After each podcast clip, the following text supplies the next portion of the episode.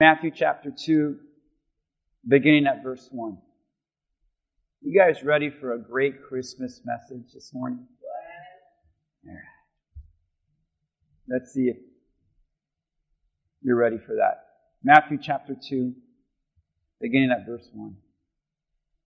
It says, When Jesus was born in Bethlehem in Judea, during the reign of King Herod, about that time some wise men from the eastern lands arrived in Jerusalem, asking, Where's the newborn king of the Jews?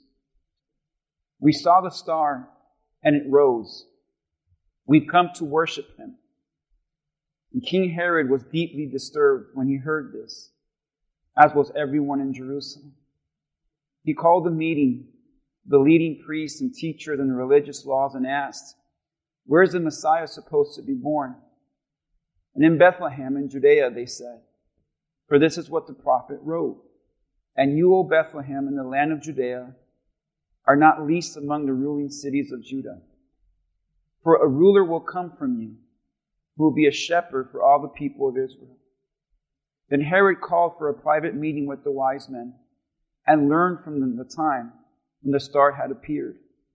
Then he told them, Go to Bethlehem, search carefully for the child when you find him, come back and tell me so that I can go worship him too. And after this interview, the wise men went their way, and the star they had seen guided them to Bethlehem. It went ahead of them and stopped over the place where the child was. When they saw the star, they were filled with joy. They entered the house, saw the child with his mother, Mary. They bowed down, they worshiped him. Then they opened their treasure chests and gave them gifts of gold, frankincense, and myrrh. And when it was time to leave, they returned to their own country by another route, for God had warned them in a dream not to enter, not to return to Herod. And lastly, after the wise men were gone, an angel of the Lord appeared to Joseph in a dream he said, Get up, flee to Egypt with the child and his mother. And he said, Stay there until I tell you to return, because Herod is going to search for the child and kill him. Let's pray. Father, I pray in Jesus' name you would use this message, this Christmas message, Lord, that all of us are familiar with, Lord. But I pray you bring to light things that we need to hear for our personal life, Lord. As we humble ourselves before you, I pray, Father, that you would use me to speak your word. Open our hearts and ears to understand. In Jesus' name. Amen. Amen. Can I get a good amen to this morning? All right. Merry Christmas, everyone. You guys can have a seat. As we get into this Don't Stress It Part 2 series, I want to talk about this morning my stressful moment that I had this week. I'm be a little honest. I had a little stressful moment, week, and it's been a lot of stress. Some of you had a stressful week this week? It's been stressful. And you're so distracted, you're so caught up. Sometimes you're so stressed out that you're not even thinking straight. Even just this morning alone, I thought I was putting on deodorant, but it was actually icy hot. So, yeah, it burns. So if you see me doing this during the message, I'm either praising God or airing out my armpits, okay? Because it's, it's, it's pretty bad. But we make, we all make dumb choices, amen? We all make dumb decisions. I was a dumb decision. I should have read the bottle. I easily blamed Jerica. I said, why is it there? And she's like, you put it there. It's easy for us to make bad choices. It's easier for us to blame our bad choices on others. Can I get a witness this morning? It's just so much easier to blame other people for our bad choices. But see, let me just explain to you what happened to me this week. This week, it wasn't so much me having a stressful week as it was Jerica. She was having a stressful week from work and traffic and busyness and all of that stuff.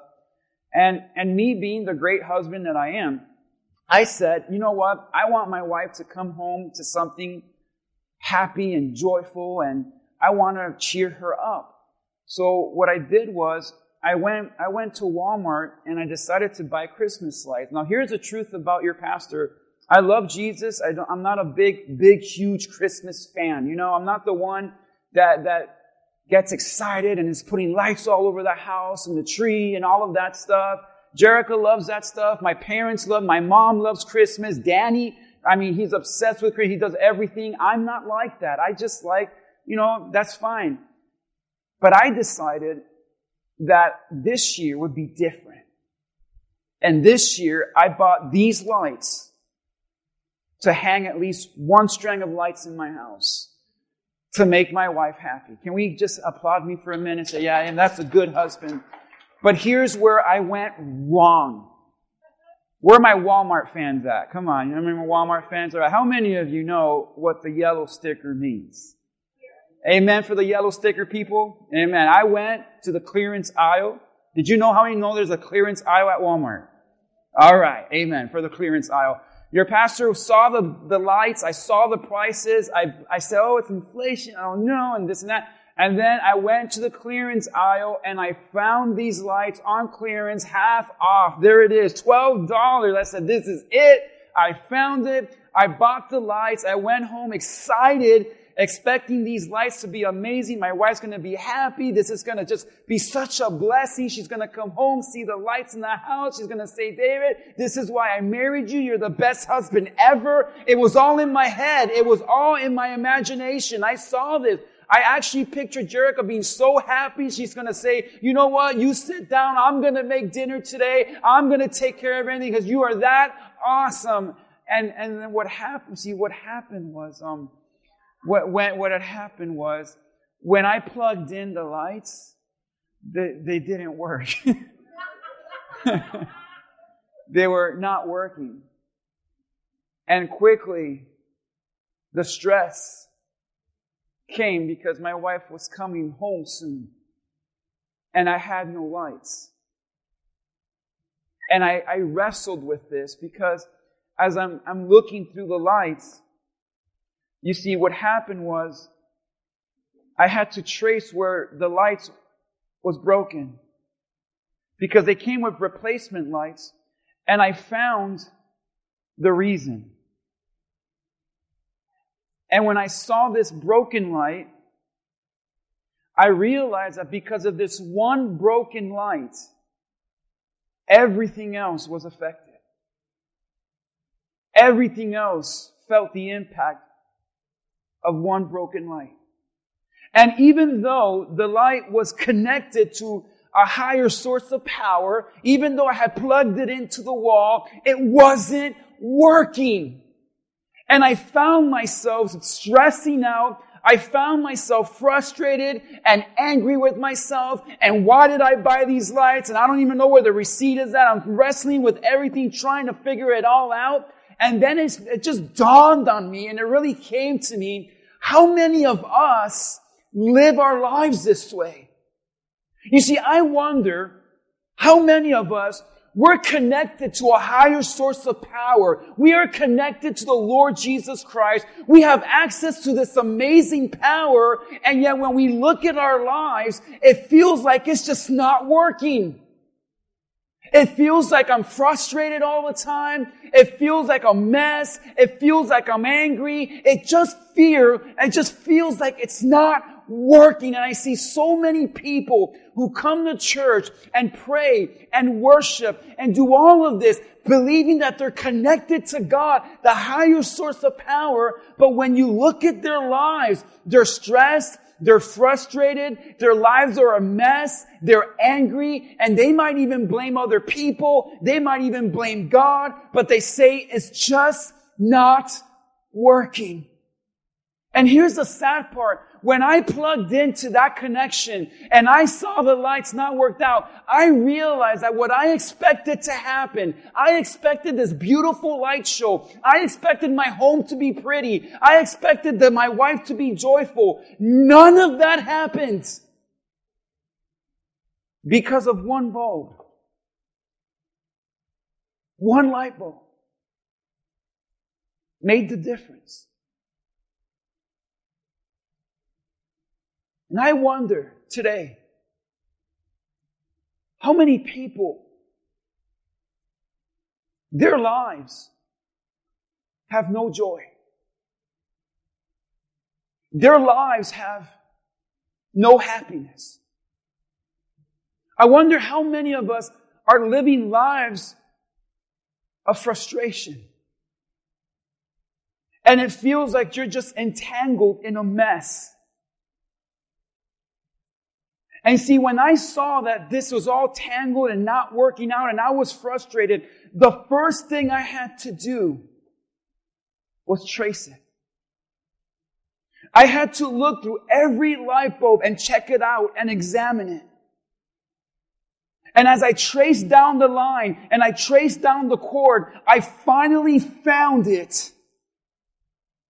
And when I look at so many people whose lives are frustrated, who have no joy, who are angry all the time, who are not having a life of peace, who are living away from God, when you want to trace where all of the frustration and stress is coming from, here's what I would tell you this morning. You guys ready? Like the one light bulb. If you want to trace where all of your frustration and anger and lack of joy and lack of peace and lack of happiness and attitude, where all of that comes from, you will trace it down to one thing. Choices. I say that with me, choices. The majority of people's lives are a mess because of choices they've made. The majority of people are frustrated because they choose to be. And if you trace everything going wrong in your life, if you trace all the stress and frustration and anger and disappointment and sin, you will quickly trace it all the way back to a choice. To one choice. And today, so many people are stressed because of choices. See, I thought about how many of us are dealing with choices because we deal with choices every day. Some choices are minor. You get up and what am I going to wear today? What am I going to have for breakfast? Where am I going to get my coffee? But some of you are past that. Some of you are facing major choices. Do I quit my job? Do I move to another state? Do I, do I break up with them? Do I get divorced? Do I put money down for this? Do I buy this? Major life-changing choices.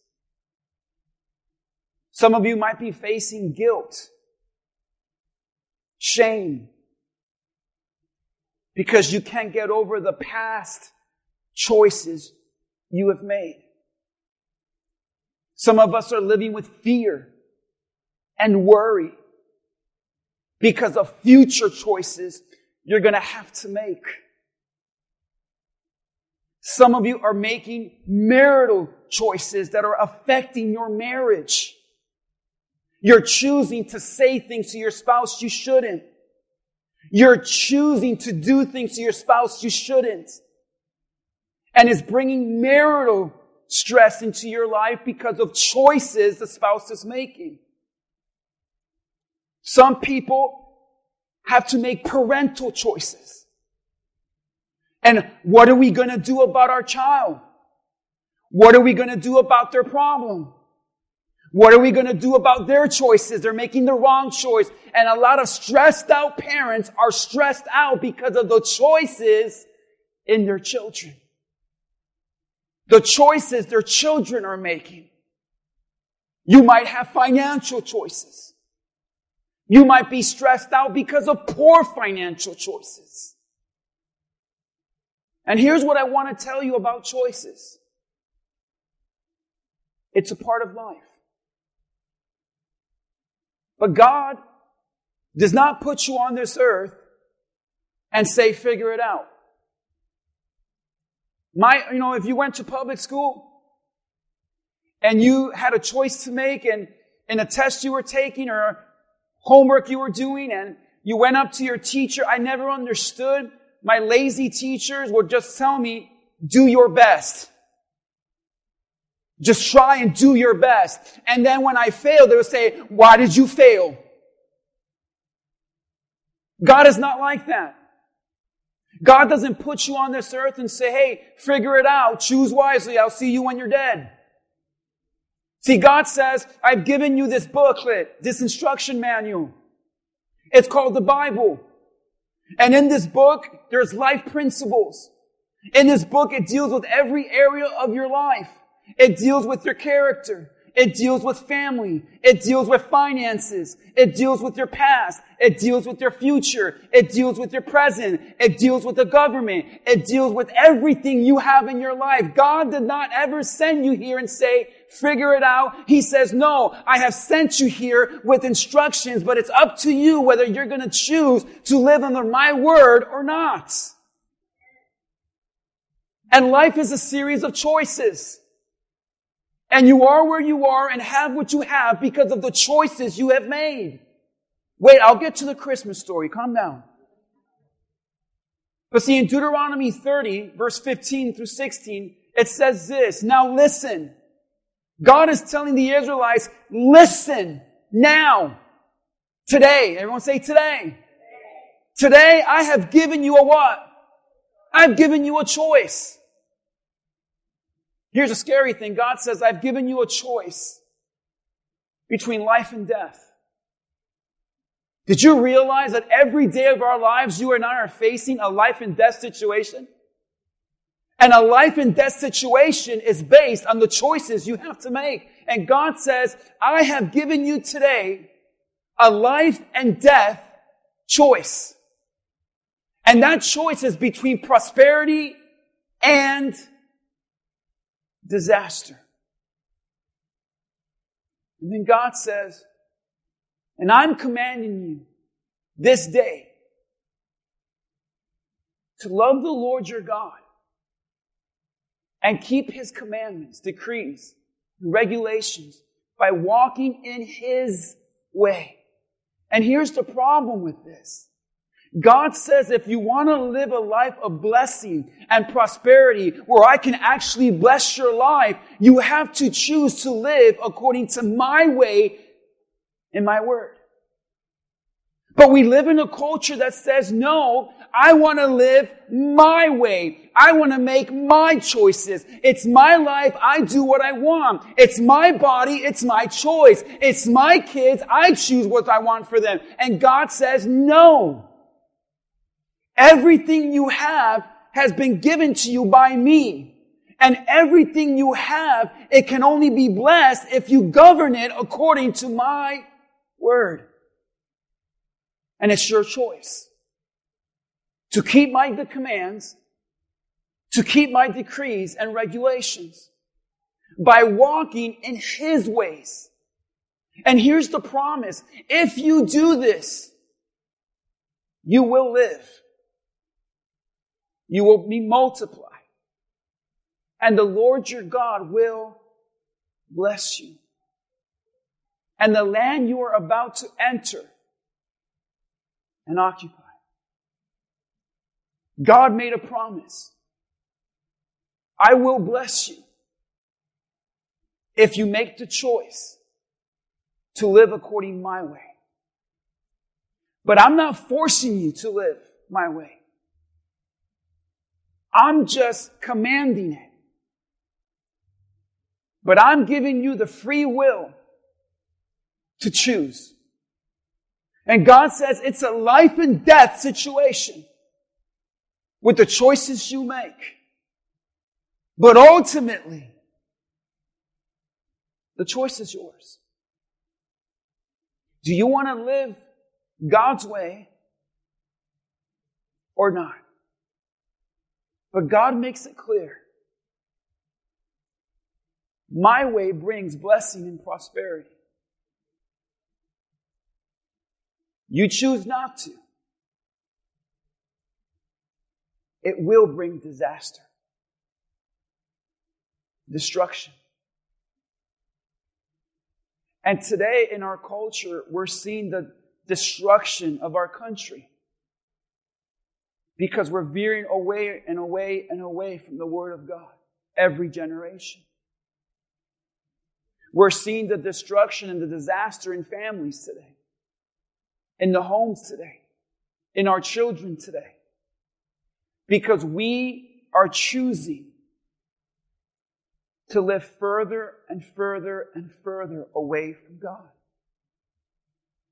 And if you don't want to see a life of disaster, choose wisely. Amen. Choose wisely. But as a pastor, I've, I've had front row seats to disaster shows. And when I would trace it all the way back, it always came down to a choice, to a compromise. There was always one choice. There was always one compromise. There was always just one time. And I have seen the lives of so many people be destroyed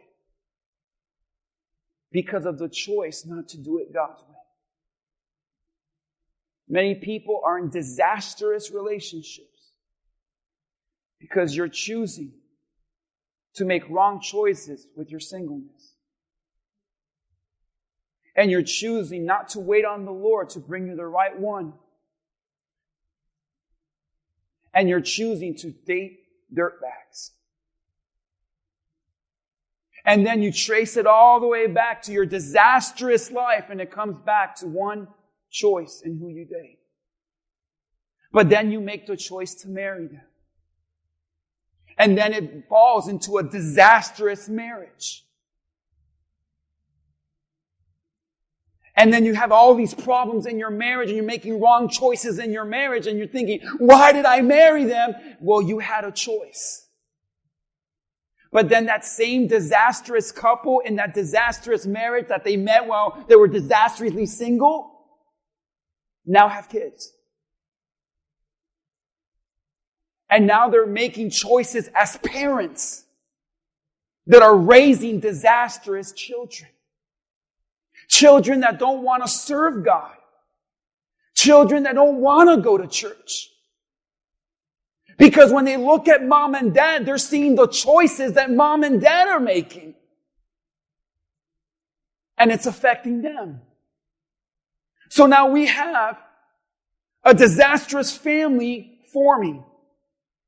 And when those children grow up, they're going to grow up to make disastrous choices worse than their parents. And we live in a society that's making disastrous choices with our finances. We're making disastrous choices with our homes. We're making disastrous choices with our health. And all it takes is one choice when you trace it all down to every destruction, every disastrous family, home, person. It all comes down to one choice. Just like one light bulb has a profound effect on everything else, God says one choice will have a profound effect on everything in your life. That is why it's a life and death situation. When you read the Bible, you read of so many people who were connected to God, just like the lights, connected to a higher source of power, but they made the wrong choices and made a disaster of the calling of God in their life. God had called some of these people to a life of victory, a life of power, a life of blessing, but they messed it up and created a disaster because of choices that leaned away from the Word of God. Let me give you some examples here. From the beginning of time, we see Adam. Adam had no choice in who he married. God just brought him to her. And Adam could have said like he did to God, well, it was the wife you gave me, Lord. I had no choice. You're the one that set me up with her. And though Adam had no choice in the wife he married, Adam had a choice in how he would, he would govern his marriage. The choices he would make within his marriage. And the second his wife was talking to that devil, Adam made the choice not to do a single thing, but to let the devil continue to talk to his wife. And then when that woman brought the forbidden fruit away from the word of God, the forbidden fruit to Adam, Adam made the choice to compromise and have a happy life with a happy wife. I'll just do what she wants, even though it goes against the word of God. But church, every time you veer off the word of God, it doesn't end well. And he made the choice and sin came into this world. I thought about Samson. Samson was connected to God as well. He was a higher source of power and Samson had this amazing strength that was given to him by the Holy Spirit. And it was evident that God's favor was on Samson. It was evident that God was using him for his kingdom glory. But then he met her. And it wasn't just Delilah. Everyone focuses on Delilah, but the Bible says he met another girl there and married her. And then he started choosing his wrong friends. He started choosing friends in Gaza and not in Israel. You see, the people you choose to make friendships with have a profound impact on your life. The people you choose to date the people you choose to have a friendship with. And as Samson continued to make choices that did not align with God's word, he finally met Delilah and he did it again. He did not learn from his last marriage. Because some people are repeat offenders. And they not, they do not learn from the bad choices of their past and they go right into it. I often wonder how someone leaves a disastrous relationship to date someone just like their ex. Oh, it's quiet in here today. Because you're a repeat offender. But Samson made a disaster of his life because of the choices he made in relationships. I thought about Jacob. Jacob was a twin who betrayed his brother Esau, who took his birthright. We all know the story. He made a disaster of his family. They all split apart and everyone looks bad at Jacob and Jacob is the liar. Jacob is the deceiver. But when you really, really look at this story and you see how Jacob put on the fur coat and pretended to be his hairy brother Esau to deceive his blind father Isaac. If you really trace it all down, it was his mother that made him the coat. It was poor parenting. His mother should have stood up and said, you are not going to divide this family. You are not going to do that to your brother. I will not let you bring division to this family. And he, she should have stood up for the right thing. But she's the one that says, listen, I'm going to help you make this dinner to deceive your brother. And I'm going to make you, I'm going to help you make this fur coat to deceive your father. And it was her choice in parenting that led to the downfall of her children. Are you listening this morning? David was connected to a higher source of power. David had a relationship with God like no other. But one day, David, all it takes is one day, walking on the rooftop, minding his own business, and he sees a naked woman through a screen window. The same is true today. Today, there's such a vast problem with pornography. The same thing, naked images through a screen window. And David, right there, the minute he saw her, he should have run. He should have bounced his eyes back. He should have gone away. But the Bible says he made the choice to be there. He made the choice to watch it. And as a result, it wasn't David that got hurt by it. It was his son that the Lord took away from him.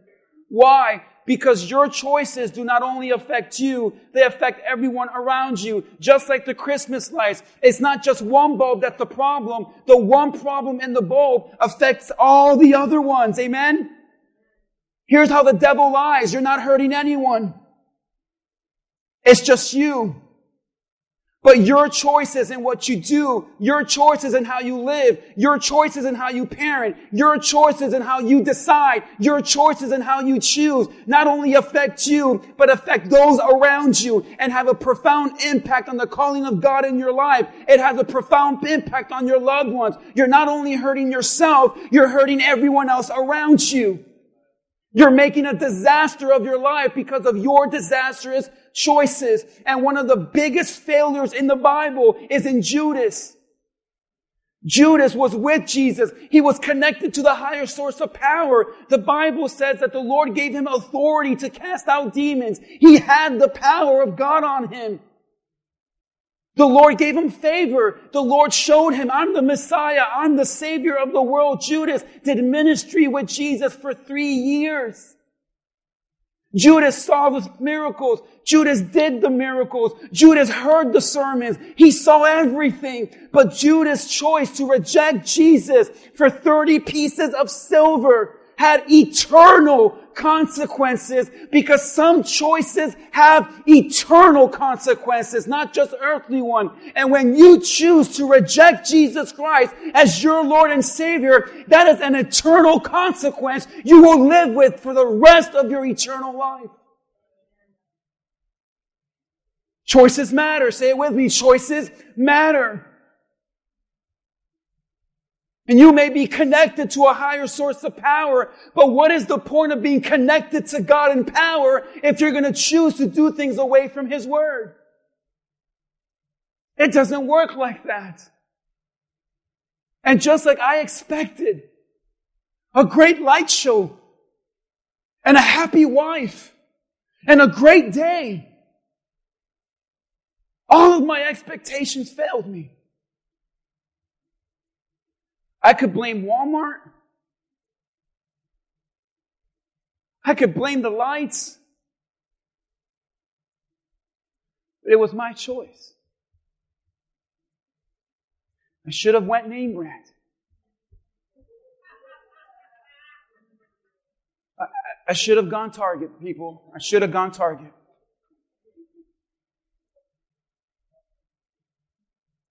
But I've always preached the devil works at Walmart, don't I? I should have known better. We are connected to God. And we expect to be happy and blessed and prosperous. But it's not working. It's actually bringing stress and failure and frustration to people. Why? Because God says, though you are connected to me, and my power is upon your life. Your choices are stopping you from experiencing the fullness of God's joy and presence. It's your choices.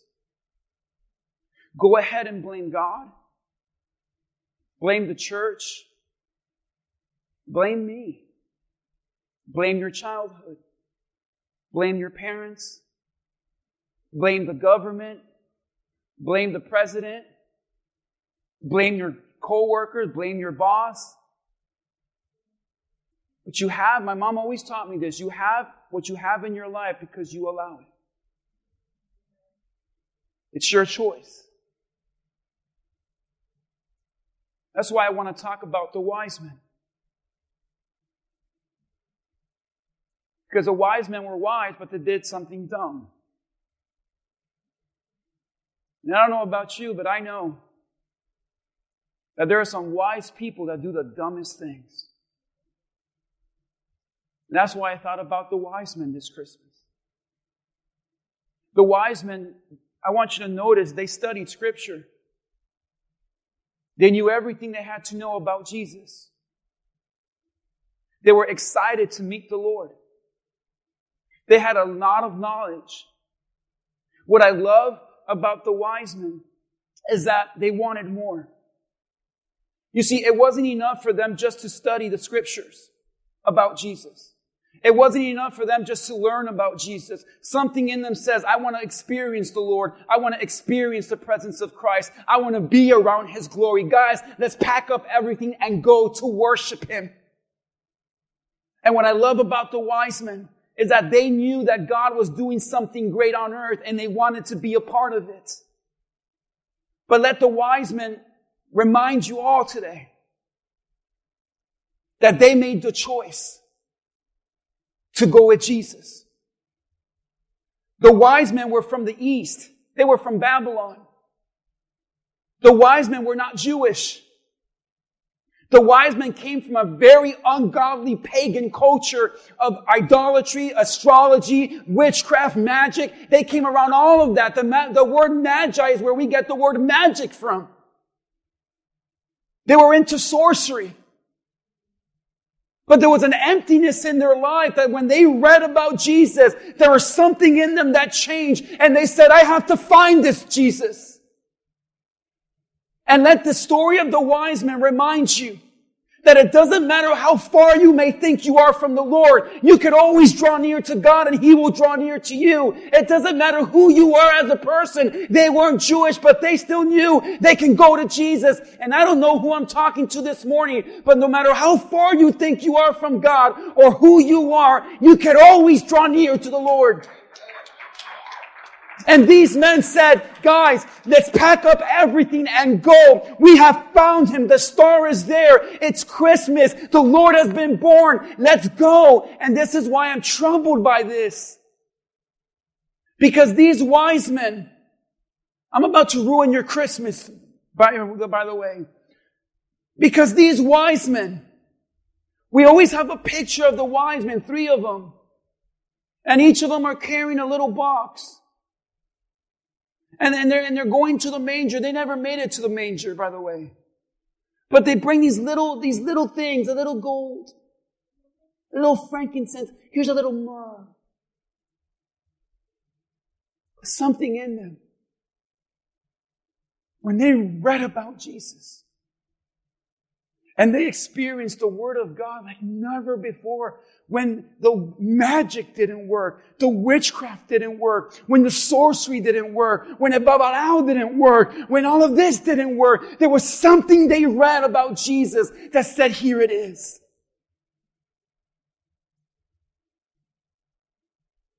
And they traveled months to go worship And what breaks my heart this Christmas is that some people won't even travel 10 minutes to go to church. I got too much going on. I have too much to do. I'm too tired. But here you have these men that were willing to travel through desert on foot and camel for months just to bring an offering to the Lord of worship.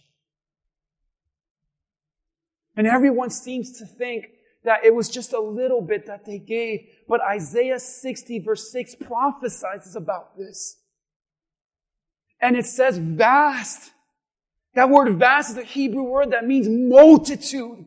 Multitude and vast caravans of camels. Notice that. Will coverage on you. The camels of Midian and Ephah and the people of Sheba talking about the wise men. Those are Babylonian countries will bring gold and frankincense and will come to worship the Lord. Isaiah prophesied, and when Isaiah prophesied, he did not prophesy about three little men carrying one little box to bring it to the Lord. He prophesied about multiple, multiple, and multiple men and women with caravans and caravans and caravans of camel, and they got everything they had, the best of what they had, to bring it to the Lord because we serve a God that deserves deserves the best of what we can offer. And I'm tired of the church preaching that it was just three little men that came with the little bucks. Here, Jesus. No, that's what you do to the Lord. But these men, these men said, we're going to travel for months and risk our lives and we're going to take the best of everything we have and we're going to risk it all to give it to the Lord in worship because He deserves our highest praise. But when you look at the culture we're living in today, we want God to do something massive in our lives, but we want to give Him the bare minimum. I'll give you a Sunday if I have time. But one Sunday is not going to change your life. Well, if I have time, I'll read a few scriptures. See, these wise men said, let's bring the caravan. Let's load up the camels. And camels can carry over 2,000 pounds on them. And the fact that the Bible said they were vast camels means that what they were offering to the Lord wasn't minimal. And some of the disasters in our lives are because when we go to God, we want to give Him minimal of what we can. And I pray this Holy Spirit convicts you and me and this whole church this Christmas that God deserves more than everything that you have. These men got the caravan and made the choice to go worship the Lord. But here's where it gets sad for me. They were excited for the Lord. They wanted to meet Jesus. They got excited about His Word. They got everything they had and said, He deserves the highest. Get the caravan, bring the camels. Everyone, let's go. Let's travel on foot for months. I can't wait to meet Jesus. I can't wait to be in His presence. Let's go. There was this joy.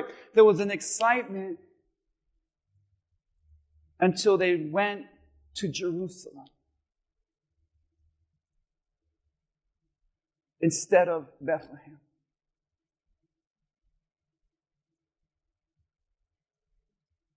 You're saying, Pastor, what's your point? At one point in the wise men's life, they made Jesus a big deal. With the caravans, the camels. Let's go worship him. But instead of being where they were supposed to be in Bethlehem, they were where God never told them to go in Jerusalem. And they missed the birth of Christ. They missed what would have been one of the greatest experiences of their life. And I wonder, can I preach now? How many of you are choosing to miss the best of what God has for your life. Because you're choosing to do things and go to places God never told you to go. And I've seen so many people start off great with the Lord and they start off making Jesus a big deal, going to church excited. It's almost like you came in your own little caravan. I'm going to give everything. I want to serve. I want to give. I want to serve. I want to give. And he deserves them all. And then I see the same people just veer off course and end up in the wrong place.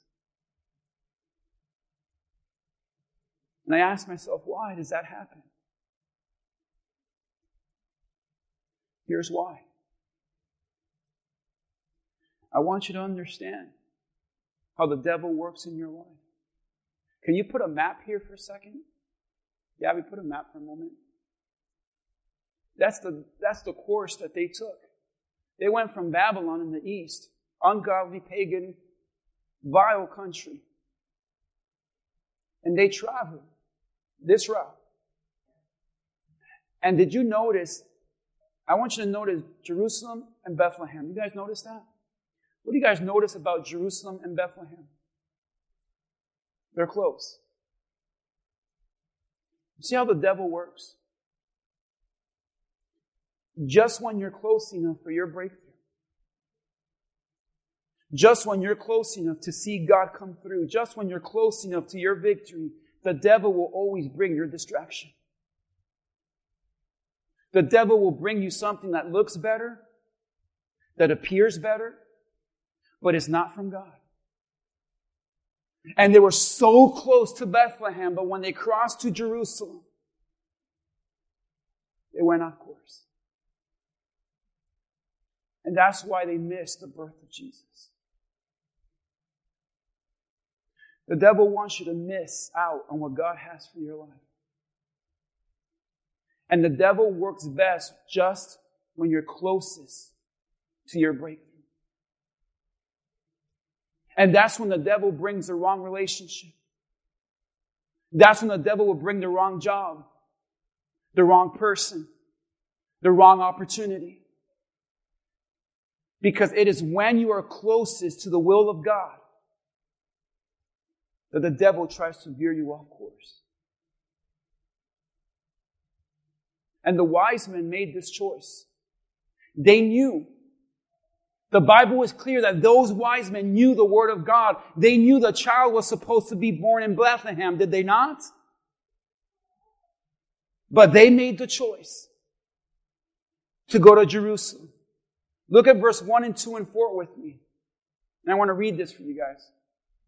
But the Word of God says, Jesus was born in Bethlehem and Judea during the reign of King Herod. About the time some wise men from the east lands arrived in Jerusalem asking, notice what they asked in verse 2. They were asking, where is the newborn king of the Jews? We saw his star as it rose and we have come to worship him. And look at verse 4. He called the meeting of the leading priests and teachers and religious law, and they asked, where is the Messiah supposed to be born? You see, when all the wise men and all of the religious people got together, they all were in agreement. They knew the prophecies. They knew the word of God. He was supposed to be born in Bethlehem. My question to these wise men, if you knew what the word of God said, why are you in Jerusalem? And that's the question I have for so many in the church. If you know what the Word of God says, why are you veering off it? Why are you choosing to disobey it? And the Bible is clear that the wise men, even though they knew the Word of God and they knew the prophecy and they knew where they needed to be, they leaned on their own understanding. Even though they were being led by the star, God was leading them. They made the foolish choice to go to Jerusalem instead. And God was giving them all the signs. It's not here. But they chose to veer off the word of God. This is why, this is where it went wrong. If you want to trace where it went wrong for the wise men, and why they chose the way they chose? The answer can actually be found in Proverbs 3, 5 through 7. It says, trust in the Lord with all your heart. Let's just pause right there. Because the second the disciples, I'm sorry, the wise men saw the star over Bethlehem. It's okay, there, there's where we have to go. But as they got closer to their breakthrough, they looked to the side, because that's where Jerusalem is. It's just off to the side of Bethlehem. They looked to the side and saw Jerusalem. It was bigger, it was better, it was more comfortable, it was nicer. Bethlehem was a small town in the middle of nowhere. It was a countryside. And they put their own understanding to it and said, well, if a king is going to be born, why would he ever be born in Bethlehem? It makes sense to us that he's going to be born in Jerusalem. And they did not trust in the Lord. They did not trust in the Word of God. The Bible says, trust in the Lord with all your heart and do not depend on your own what? Understanding. They depended on their own understanding and what they thought was best. And that's why we make choices like the wise men. Even though we're wise, we do dumb things because we lean on what we think is right versus what God says is right. And the Bible says, seek His will in all that you do.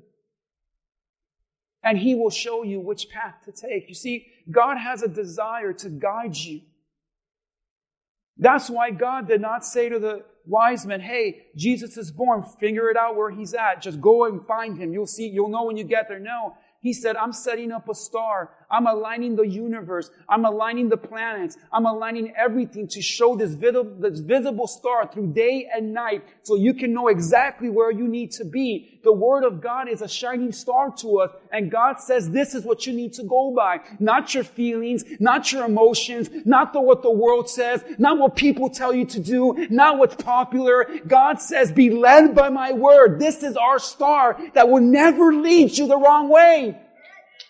And God says, follow that star. And as they were following, they looked to the side. It's always the side.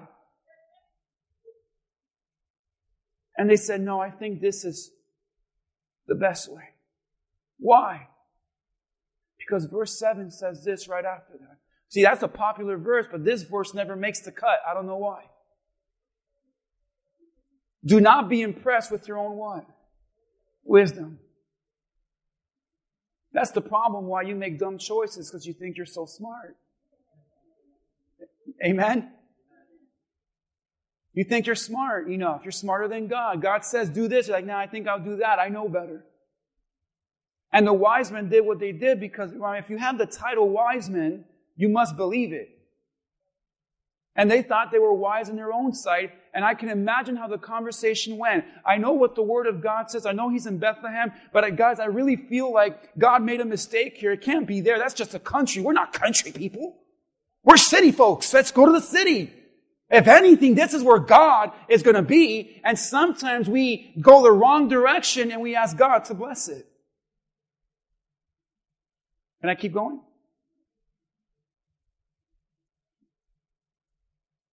They go off course because they're leaning on their own understanding. And whenever you veer off the Word of God, like they did, you're going to miss out. Who knows what you've already missed out on? Because of the bad choices you did, because you thought you were so smart. And in verse 2, whenever you veer off the word of God, this is what happens. Notice the question that they asked Where is the newborn king of the Jews? The question they asked is so profound. They said, Where's Jesus? Where's Jesus? They didn't find him there. And the reason that so many people have stress they don't need and problems they shouldn't have and are living lives of frustration and disappointment is because they're choosing to be in places the Lord is not in. You're choosing to do things that God says, I'm not in this. And if you want to truly experience hurt and disappointment and stress, and if you really want to waste your time and miss out on what God has for you, choose to do things the Lord is not in. And for some of you, it might be a relationship you know the Lord is not a part of. It might be a business you want to start that the Lord said, No, I never told you to do that. It might be a place you want to move to, but God says, I'm not in it. It might be something you want to invest in, and God says, I'm not in that. It might be something you're doing, and God says, I'm not in there. Every time you veer off the Word of God, you're going to end up in places the Lord is not in. And if the Lord is not in it, church, I hate to tell you this, it never works out. They asked a profound question Where's Jesus? Do you know how much pain you can save yourself? If that will be the question of your life, the question you ask every time you make a choice, where's Jesus in this? You think about the worst choice you've ever made, I guarantee you knew Jesus wasn't in it. Because it did not align with His Word. Where's Jesus in what you're watching? Where's Jesus in what you're saying? Where is Jesus in what you're listening to? Where is Jesus in the friendships you're choosing? Where is Jesus in the places you're going to? It's amazing because these wise men were searching for Jesus, but they were searching the wrong places. And there are so many people in this world who are frustrated and empty and broken because you're searching for the Lord in the wrong places. He is here. He is where He tells you He is. The Lord says it is not there. And so many people are choosing choices that they know Jesus is not in. My question to you, church, is where is Jesus in your life? I want you to think about the bad choices you made, and I want to ask you, where was Jesus when you did that? It's a valid question because you're going to ask yourself, why did I ever do that? Where is Jesus? Are you even saved? Where is Jesus? When they got there, they faced the fact that they were in the wrong place.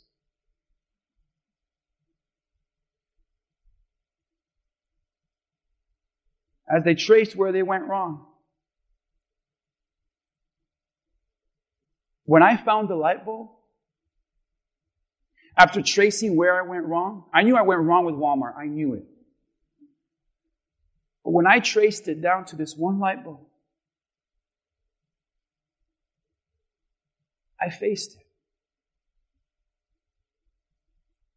You see, if you're making bad choices this Christmas, you first have to trace where you're going wrong. Is it what I'm watching? Is it where I'm working? Is it my friends? Is it my girlfriend? Is it. And the Lord always has a way of showing you where it's wrong. But here's the thing as a pastor I've seen in counseling. Many people know where they're wrong. Have you ever said I shouldn't have said that? Why did I watch that? Why did I click that? Why did I say that? Why, why am I not happy? The majority of people, they know what's broken in their life. That's one amen. Can I get more amen on that? You know what's broken. It's amazing when I sit down for counseling, they tell me what's wrong. I'm supposed to tell them what's wrong, but they already know. The problem is we know what's wrong. But we don't face it. The wise men said, Jesus isn't here, is he? They had to face the fact they weren't so wise. They had to face the fact that they made a wrong turn. And if you're in a place where you're making bad choices, you need to trace the fact as to why and where. Where are you going wrong? And once you've traced where the problem is, you have to face it. But we live in a culture of blame today, more than ever. And we want to blame everyone, excuse everything, justify everything. But you have to trace and face. Say that with me. Trace and face. You have to face it. And I'll close with this. Even though the wise men made wrong choices and veered off course and they went away from the Word of God, I want you to notice that they eventually found Jesus. Because I want to tell someone here this morning don't ever let the devil tell you you're too far. Don't ever let the devil tell you you've done too wrong. Don't ever let the devil lie to you and tell you you're too bad, you're too sinful, you're too dirty.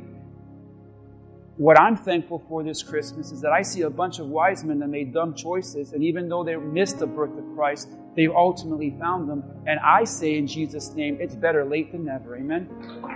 Better late than never. And some of you, I love our church because some of you are newly saved. Some of you aren't saved yet. I'm praying for you. Some of you have been saved for only five years. And aren't you glad you lived a life? You lived a life of shame. You lived a life of sin. You lived a life of brokenness. But aren't you glad that that star never stopped shining? The Lord was always guiding you.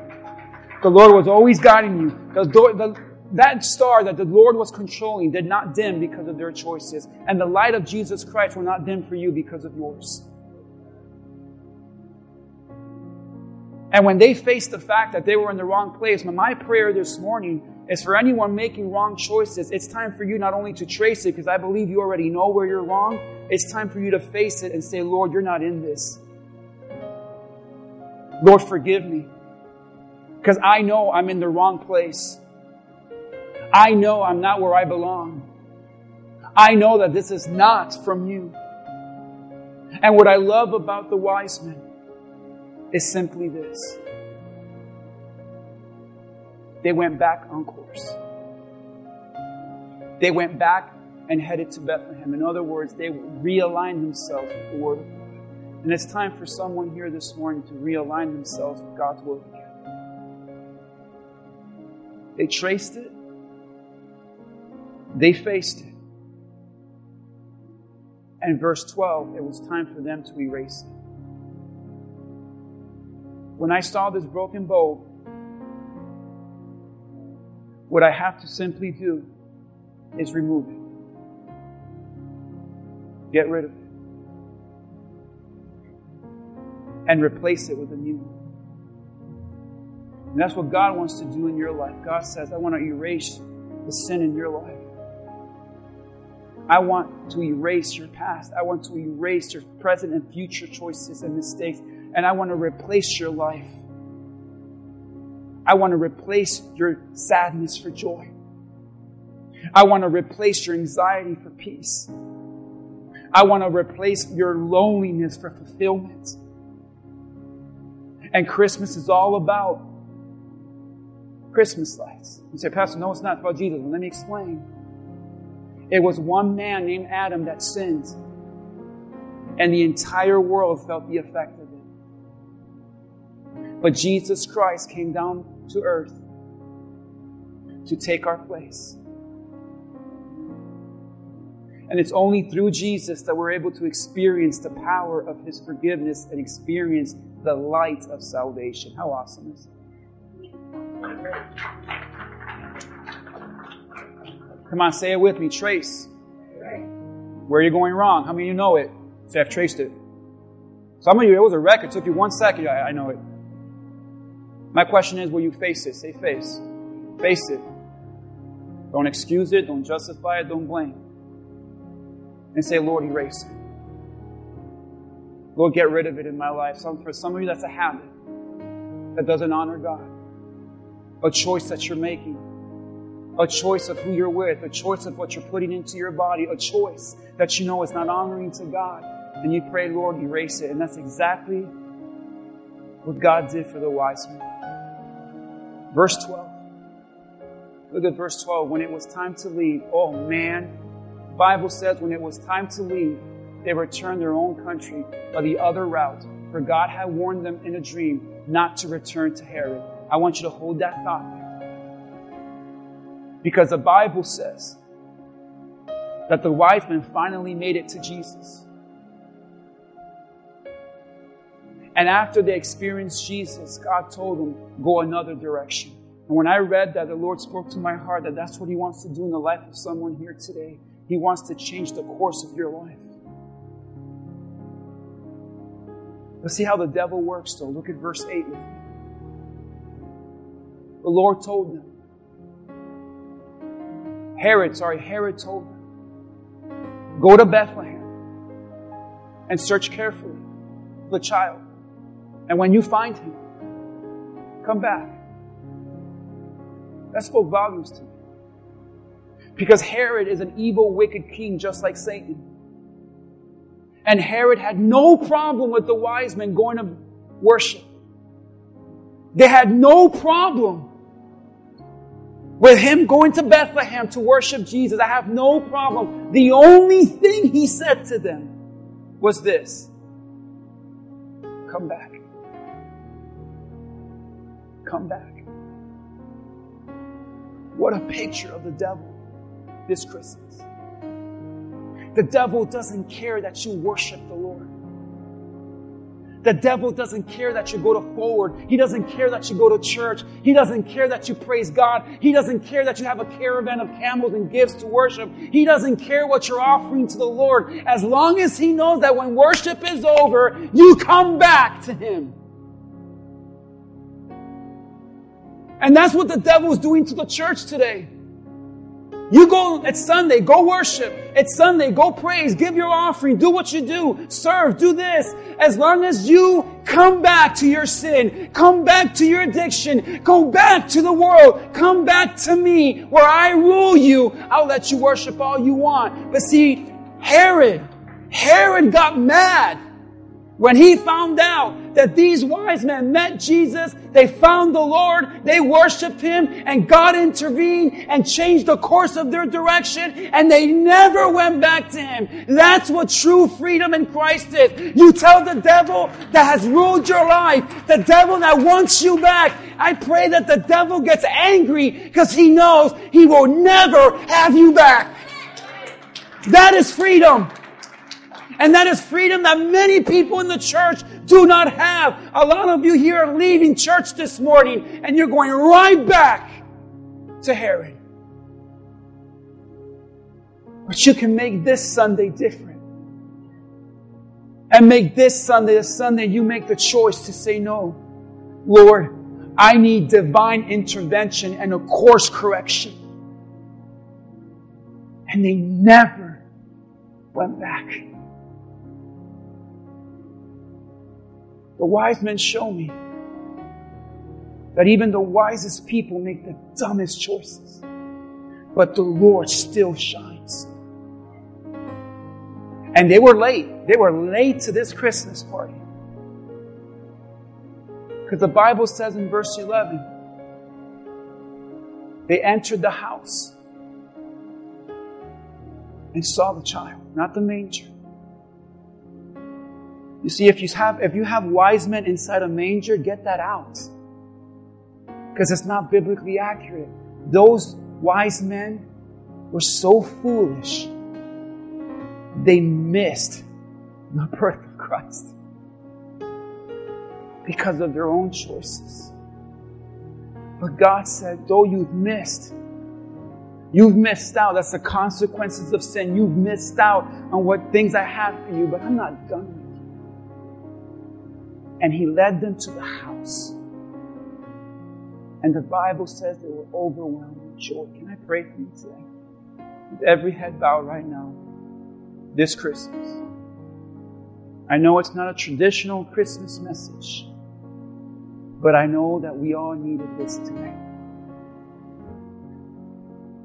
I want to pray for those here tonight, today, that you're saying, Lord, I need a course correction. I've leaned on my own understanding. I've veered away from the Word of God. I am making choices that do not honor you. I am making choices as I trace it. I'm facing it, Lord. I am making choices I know you're not in. If that's you this morning, would you have the courage to show me your hand and say, Pastor, that's me? God bless you. God bless you. You, you all around the room today. And I'm here to tell you this morning, I'm not even calling you to the altar. This is you and God time. But I'm telling you today, Christmas is a reminder to these wise, foolish people. I don't know why we call them the wise men. We should call them the foolish men. But it reminds me that no matter what foolish decisions you've made in the wisdom you thought you had, the light of the Lord still shines bright. And He says, Now that you know I'm not there, and now that you're frustrated, would you turn and repent and come to me? And the wise men should teach us all. It doesn't matter how far you are from the Lord, who you are. Bible says, You draw near to me, and I will draw near to you. That's your choice today. You're saying, Lord, I'm facing it.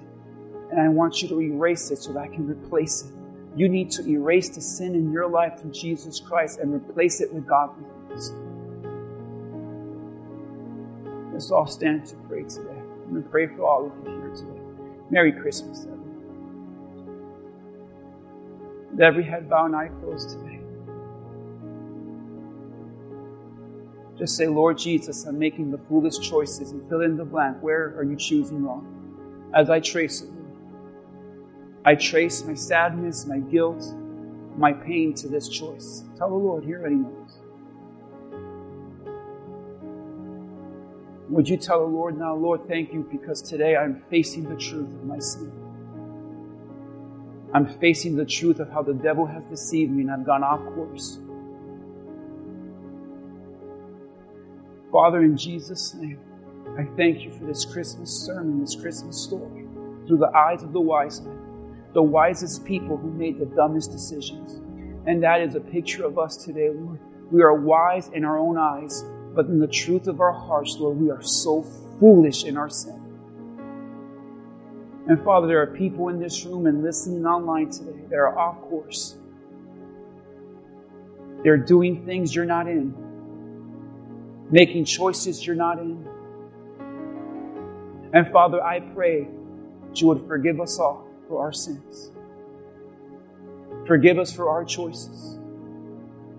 In Jesus' name. And if you're here this morning, I don't want you guys to leave without the opportunity of making Jesus Christ the Lord and Savior of your life. That is the true meaning of Christmas. You're here this morning, that message is for you. It doesn't matter who you are, how far you've come from God. Our sin has separated us from the Lord.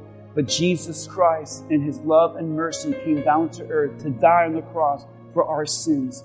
And our sins have been replaced with forgiveness. Jesus paid the price.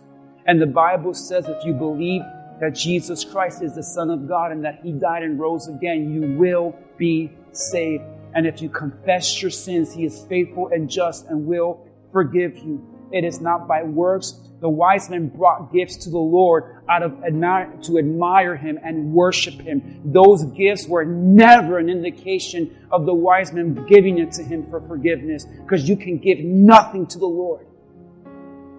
Nothing you can give Him can save your soul. If you acknowledge today that Jesus is Lord and ask Him to forgive you, you can draw near to the Lord today. And if that's you, I want you to put your hand up as well and say, Pastor, this is me. In Jesus' name.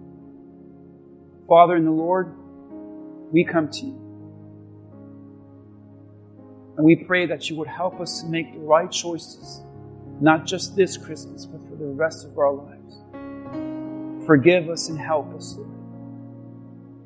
Forgive us for doing things you are not in. But we thank you, Lord, that no matter how far we veered off course, your light still shines bright and gets us to where we need to be. And it is better late than never in Jesus' name. And I thank you, Lord, for revealing your Son Jesus to us. We pray this in your name. Amen. Amen. Come on, give God some praise this morning. You guys can have a seat where you're at. Merry Christmas, everyone. I hope you guys were blessed by that message. How many of you say, Pastor, I needed that Christmas message. It was different, but all of us need this message. I really pray that you guys leave church this morning and say, okay, Lord, choices matter. I'm in a life and death situation. Choose your words wisely. Choose your actions wisely. And choose to do the word of God. The devil wants you in Jerusalem. He always gives you another thing my mom used to tell me The devil will always bring his what? His best before God's. And in the eye, in our human eyes, believe me, Jerusalem looks way better than Bethlehem. I've been there, Frankie's been there, we've been there. But God said, that little place you think is insignificant is where you're going to find Jesus.